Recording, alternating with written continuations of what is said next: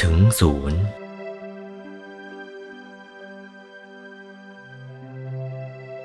ใจที่หยุดต้องถูกกลางนะ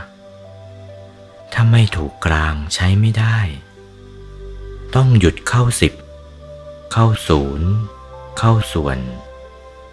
ถูกสิบ ถูกศูนย์ ถูกส่วน ถ้าหยุดกลางกายเช่นนั้นถูกสิบ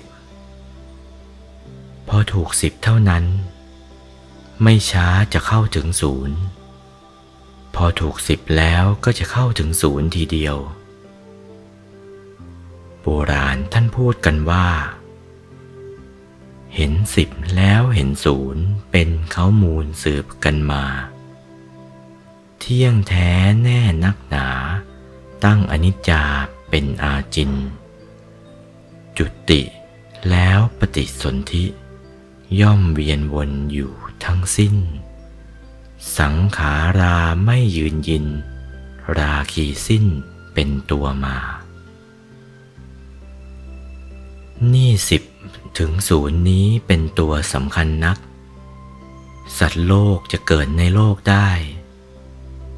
ต้องอาศัยเข้าสิบแล้วตกศูนย์จึงเกิดได้ ถ้าเข้าสิบไม่ตกศูนย์แล้วเกิดไม่ได้